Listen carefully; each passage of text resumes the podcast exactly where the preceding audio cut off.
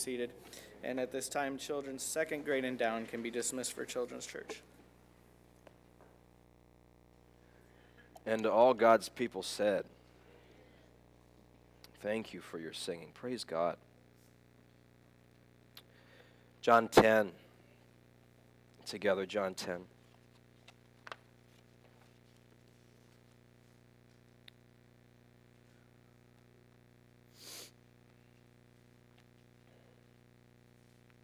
My daughter has inherited many things from her father. Hopefully, not all the bad things. But one of the things I'm afraid I've passed on is, in more than one ways, I don't really do heights. I, I am scared of heights. My wife says I'm the most boring person to take to theme parks because I won't get on roller coasters that are too big. It just doesn't sound fun. Thank you for that. I appreciate that. I look at it, it's fairly simple. If I could die from falling up there, I don't want to simulate it. Makes sense to me. Um, but it seems like some of you are like, hey, he's finally voicing how I feel. I'm seeing lots of nods. Um, you're welcome. Um, but it seems my daughter might be this way as well.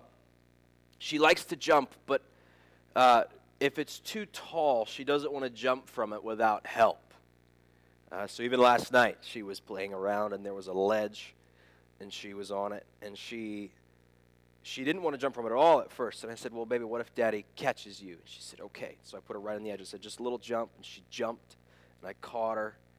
And uh, then she backed up. I said, big jump this time. And she jumped bigger, and I caught her. And I said, all right, really big jump this time. And she got a little bit frightened.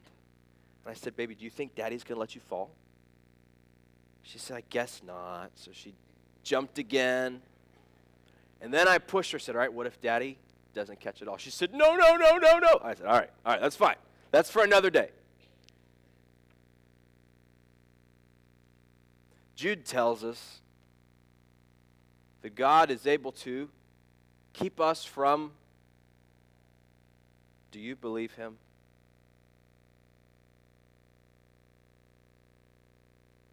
Are you afraid your eternal Father will let you fall? I think sometimes many Christian testimonies go something like this. Made a profession of faith when I was young. Amen. Praise God. And then I struggled with doubt for a long time. I really doubted my salvation. I wasn't sure if I was really saved. I, this is me. I'm talking about myself right now. And so I remember thirteen, fourteen years old praying every week that God would save me because I was afraid. And there were certain things I didn't understand. And then what I'm, af what I'm afraid, then what I'm afraid we do is we think that, that we grow out of that. Many, many people do grow out of that. But many struggle fearing that they'll lose their salvation all of their lives. And in many cases, that's upbringing. If, if you've been taught that you have to do certain things to be good, to maintain some sort of godliness, you might think that's the same thing as salvation. And so you have to work hard, and, and, if, and if you're not working hard or if you're sinning too much, you might actually feel not saved. And maybe someone said that, you know, you...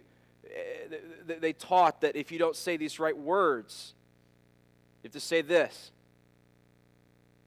And, and you're not sure if you said the right words.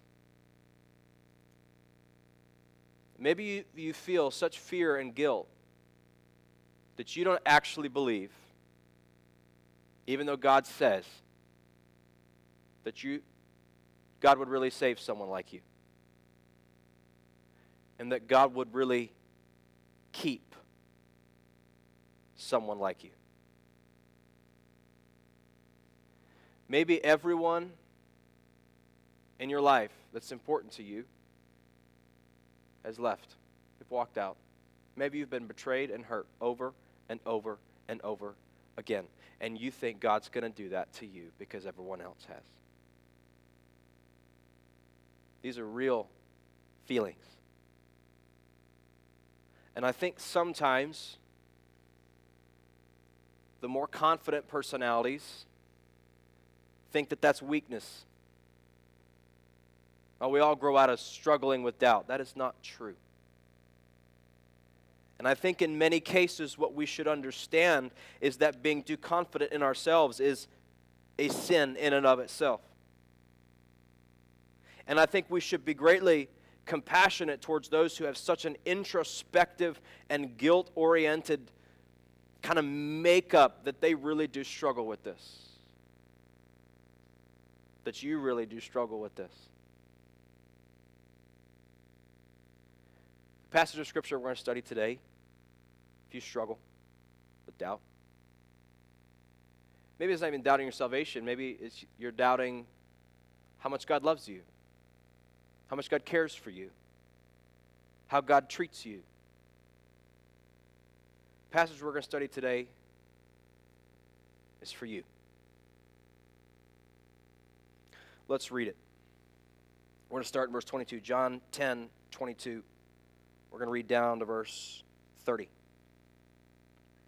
At that time, the Feast of Dedication took place at Jerusalem. It was winter, and Jesus was walking in the temple in the colonnade of Solomon. So the Jews gathered around him and said to him, "How long will you keep us in suspense? If you are the Christ, tell us plainly." Jesus answered them, "I told you, and you did not believe. The works that I do in my Father's name bear witness about me, but you do not believe because you are not among my sheep. My sheep hear my voice, and I know them, and they follow me. I give them eternal life, and they will never perish, and no one will snatch them out of my hand. My Father, who has given them to me, is greater than all, and no one is able to snatch them out of the Father's hand. I and the Father are one." We've spent a great deal of time over the last few weeks studying the idea of sheep, we as Christ's sheep and Christ as our shepherd. And Christ in our text today gives us an irrevocable, unchanging promise, series of promises. And what I want you to see from our text this morning is that salvation means our eternal shepherd secures our eternal safety. Our eternal shepherd secures our eternal safety. Let's pray. Oh Lord, what a morning we've had together so far. We've sang of our hope. We've said that the gospel will be our song all the day long. We have committed ourselves to doing all things for your glory today, for great things you have done. And we have recognized that it is through Jesus alone that we have anything. Any hope, any good news, any strength, any joy, not us, but Christ. And Lord, so as we come to the Scriptures, would you teach us? Teach us about you, about your Son, about ourselves, Father, so that we can better understand that Jesus is our only hope, that he's our only sufficient Savior, so that we can better give you glory, so that we can better know our hope, so that that hope does become, that hope of the gospel does become our song all the day long. Show us ourselves and show us our Savior, and we ask through Jesus. Amen. Verse twenty-two gives us the context for this passage. At that time, the Feast of Dedication took place at Jerusalem. It was winter, and Jesus was walking in the temple in the colonnade of Solomon. So this is actually a little bit interesting. If you read the passage, it would seem like we're, we're looking at uh, just the next continuous time here. It looks like, it seems like there's no break, except that verse twenty-two actually does give us the idea that there's a break, okay?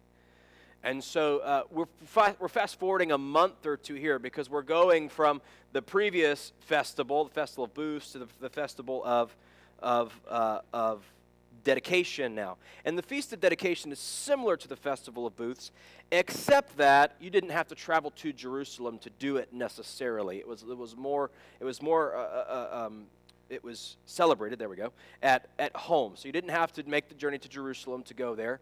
Uh, but it was still, it was still um, um, of course, regularly uh, celebrated and observed. Uh, Jesus is in Jerusalem at this time, though. And so what we're seeing is John is taking another time in which Jesus uses this metaphor of sheep and shepherd, and he's connecting it to this previous message of, of sheep and shepherd, uh, which, remember, places its context. We find its context starting in chapter nine. And so, just to make sure we understand what we're saying, chapter nine starts our context for, for chapter ten. And then in the middle of chapter ten, we have a little bit of a break. Jesus is still in Jerusalem, and he's still teaching.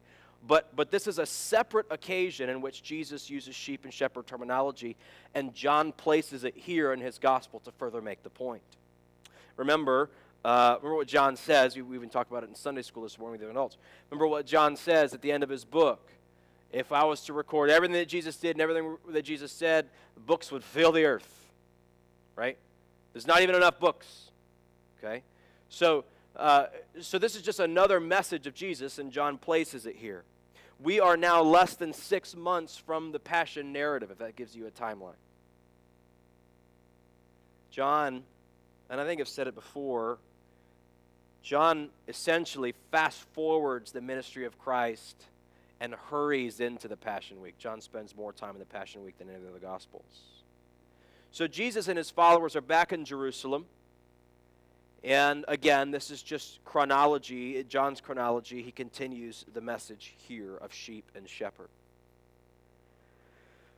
But as we get going, we've spent a great deal of time pointing out that the Jews, remember you see the Jews in the book of John, it's typically the religious elite or the Jews who reject. We haven't asked this basic question. Why don't they believe? We've said they don't a lot. And they've shown that they don't a lot.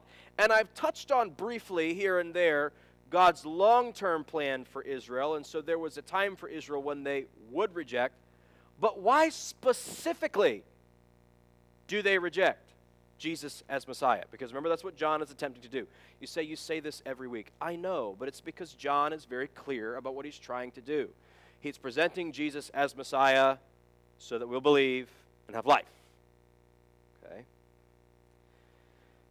And so why don't they accept him as Messiah? I mean, let's just, let's just walk through the facts together. Why wouldn't they believe Jesus as Messiah? So let's first of all look at the reason for their disbelief. The reason for their disbelief. So Jesus is in Jerusalem. He's walking around the temple and the colonnade of Solomon. He's got, he's got unbelieving Jews around, and they say something to him. Verse twenty-four. So the Jews gathered around him and said to him, "How long will you keep us in suspense? If you are the Christ, tell us plainly." Now, I happen to believe that they are not actually being sincere. I think that they're looking for another opportunity to trap Jesus. I don't think these, these Jews had any intention, these particular specific Jews. Now, some Jews in the New Testament would, become saved, would be saved. Just think of Acts two, Pentecost. But I do not think these particular Jews have any intention of believing Jesus. Do you know why? Because Jesus says. He says later in the passage, "You do not believe."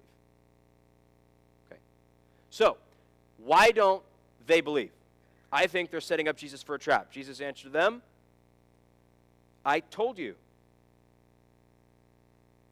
Tell us plainly if you're the Christ." And Jesus said, "I did." Now, listen. Jesus has not explicitly stated to the rulers of Jerusalem and the rejecting Jews that he is Messiah. He has not done that yet. He has said it implicitly, and he has done signs. But do you remember the only person that he's actually told that he's Messiah?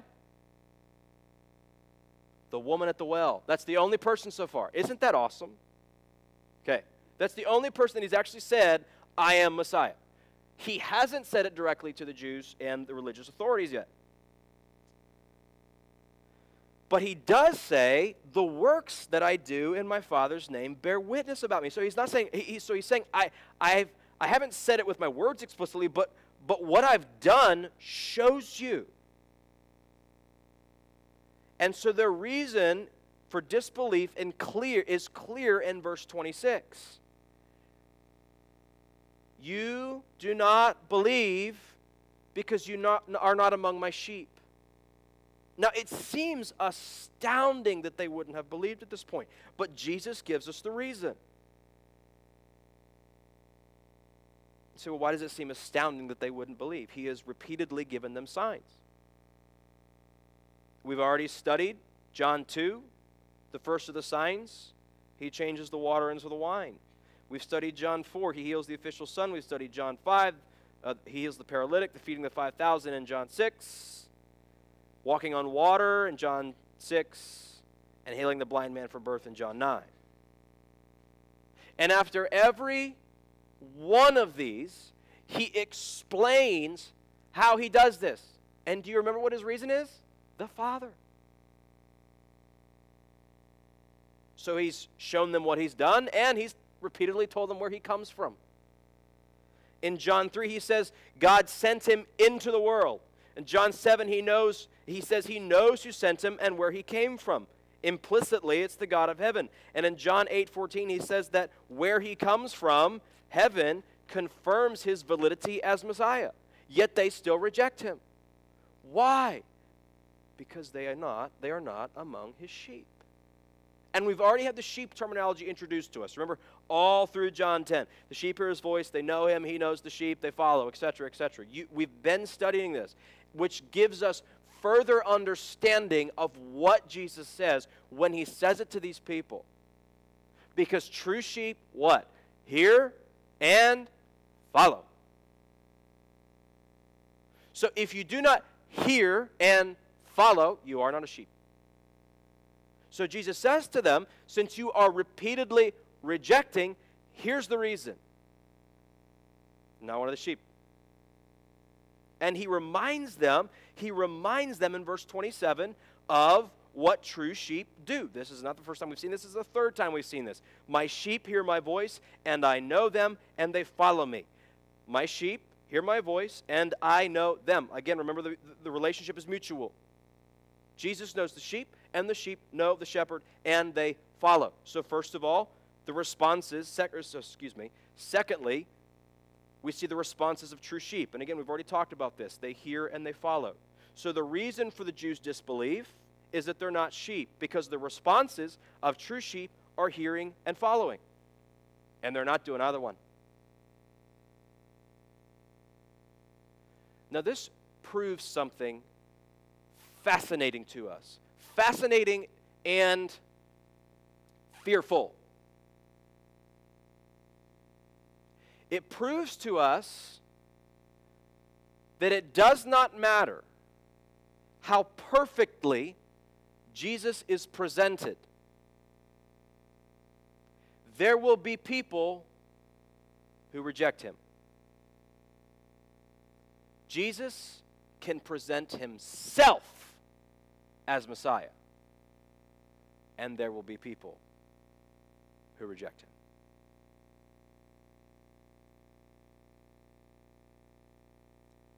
Why? Because just like, the reason remains the same, just like these people, they're not among the sheep. You say, well, who are the sheep then? The ones that Jesus knows and the ones that know him. Remember what I said a few weeks ago? Those written in the Lamb's Book of Life. And do you remember when the Lamb's Book of Life was written? From before the foundations of the world. Jesus knows his sheep.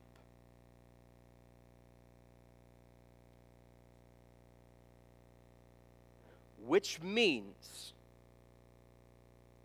we understand more deeply the divine and sovereign love of God in how he knows and expresses his love for his sheep by calling them.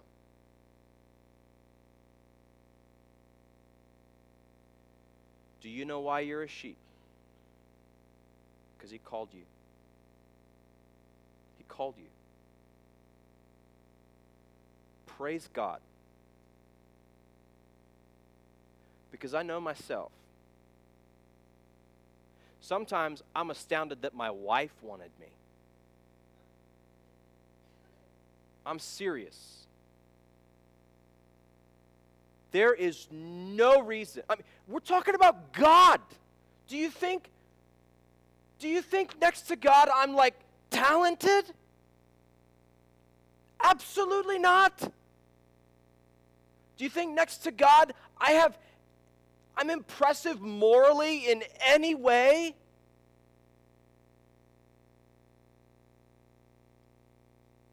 But I was called. Because he knows his sheep. And I'm not going to pick on you the way I just picked on myself. But let me just say, all we like sheep have gone astray and turned everyone to his own way. And the Lord has laid on him the iniquity of us all. There is none who seeks after God, no, not one. And Jesus calls the sheep. And so this morning, when I prayed that we are of the redeemed, it's not because we're good sheep. We weren't sheep until Jesus, the Good Shepherd, called.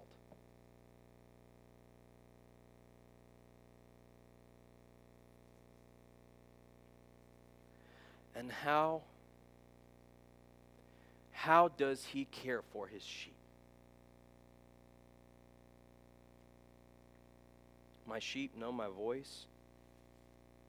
And I know them, and they follow me. Verse twenty-eight. I give them eternal life, and they will never perish.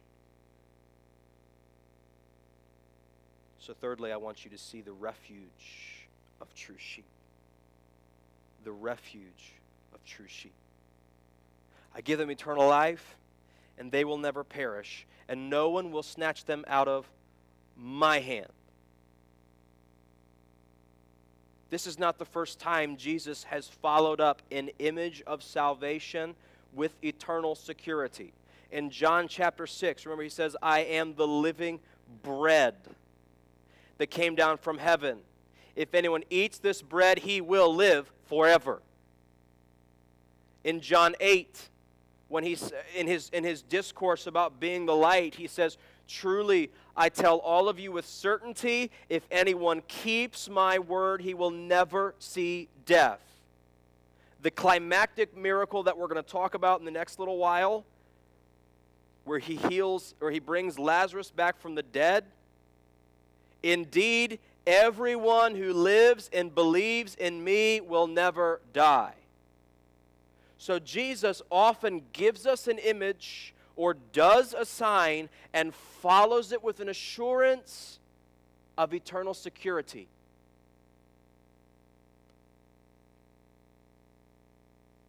Note the basis of this assurance. Does Jesus say, I will give them eternal life as long as they are good sheep? What does he say? I will give them eternal life, and they will never perish. No one will snatch them out of my hand.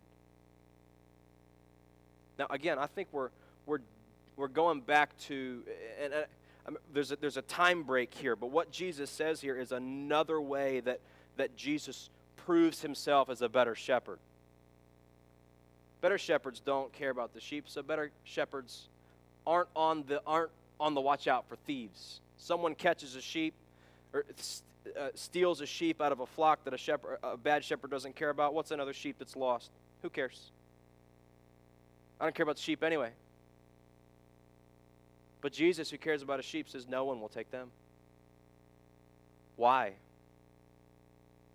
My Father has given them to me.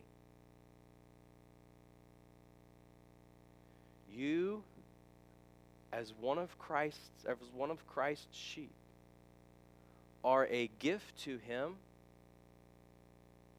by God. The sheep of Christ's of Christ are gifts from God to Jesus the shepherd. And that which God preciously gives to the Son, the Son will keep.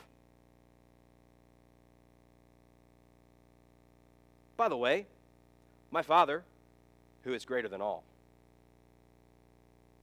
How can you be sure Jesus will keep you? Well, because it's a gift from the Father. How can you be sure God will keep you? Because he's greater than all.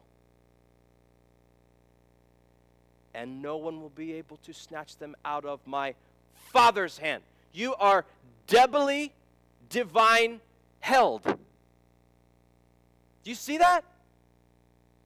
You are doubly, divinely held. I and the Father are one. The inseparable union of Christ and God is the basis that Christ gives us for your assurance in your salvation. Listen, that means if Jesus lies about our salvation, then God is lying too. But God doesn't lie. Because of the perfection of the oneness of their unity, you can be certain in the promise that you will be eternally kept. God cannot lie. Christ cannot lie, and therefore those who believe cannot fall. These verses teach us, as I said, that the sheep are God's gift to Christ, and Christ holds his precious gifts in his hands with unlimited power and unfailing protection.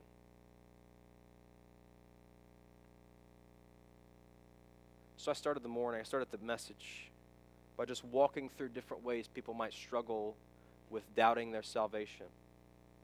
And I want to say this as compassionately as possible. I want to say this as compassionately as possible because I know the temptation to struggle with doubt is real and, and hard and difficult.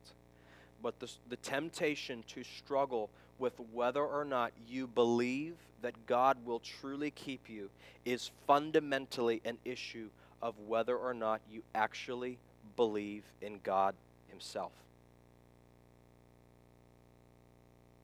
Because if you believe in this God, then you believe he will not let you fall. That no sin, no circumstance, no person, no enemy, no threat of this world can take you away from the Father who holds you, from the Son who holds you, and from the Son who gave his life, the shepherd who shed his blood, that you would be secure.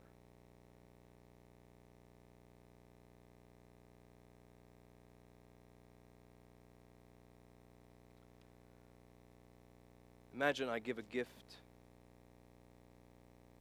to one of my children Maybe I have a precious coin and I give it to one of my children and they clutch it. And right now, right now they're just, they have little, little kid fingers. They drop things a lot. My son's got these big old porky hands. He's got huge hands. He's got a firm little grip. But he drops things a lot. So if I give my son a precious coin, he might not be the possessor of that coin until I'm sure he won't lose it. But I might give it to him and then wrap my hand around it, make sure he doesn't drop it, telling him what I'm giving him. Here's the problem with that illustration. I'm not God.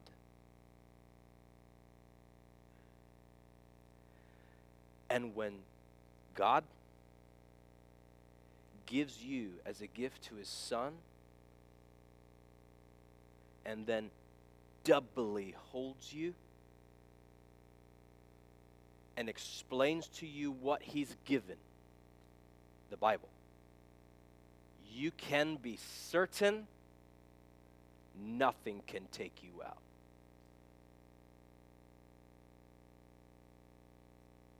Because God, who is eternal in power, is perfectly faithful to his promises. And you are promised that you will never perish. And so, brother or sister, when you live your days wondering whether or not God will actually keep you, move the focus of fear from yourself, which causes you to have to do this and that and be good enough and constantly have to live up to. Jesus died to make you one of his, and you are held in union with God and the Son.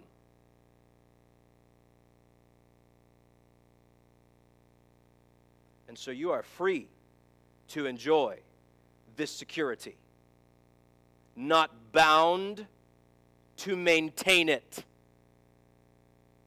because Jesus died once for all, and a promise once made by God is a promise forever kept. Jesus, our eternal shepherd, secures our eternal safety. Let's pray.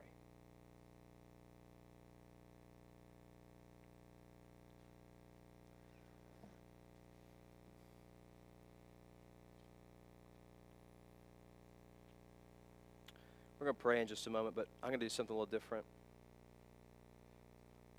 When our instrumentalists are ready, I'm just going to have them quietly play our song, our closing song. Just quietly play. Every head bow, every eye closed, please. And I'm going to do this in my own heart. I just invite you to do it with me quietly. Just we who are in Christ, let's just praise God for the gospel. Let's just thank him. Reflect on his goodness for thirty seconds, a minute, as our instrumentalists get ready to play. And just thank God for his goodness in the gospel.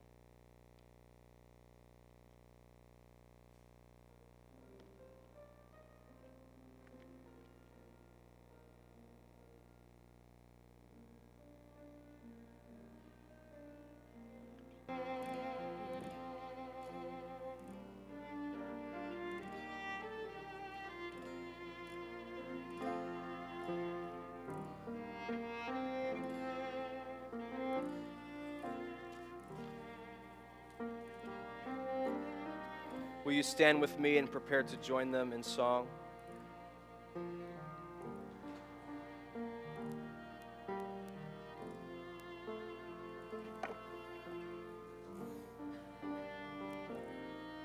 right, let's start right at the beginning. The grace of God has reached for me. The grace of God has reached for me,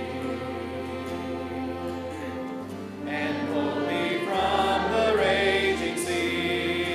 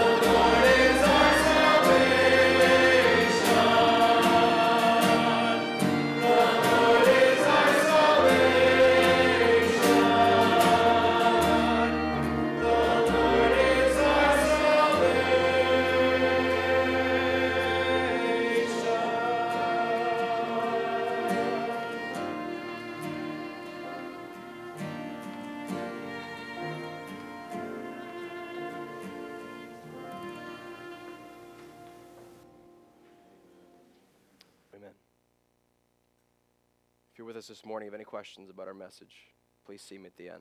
Let's pray. What more can we say, Lord? Praise you. All glory be to you, to the one who is able to keep us from falling. We thank you. Through Christ. Amen. You're dismissed.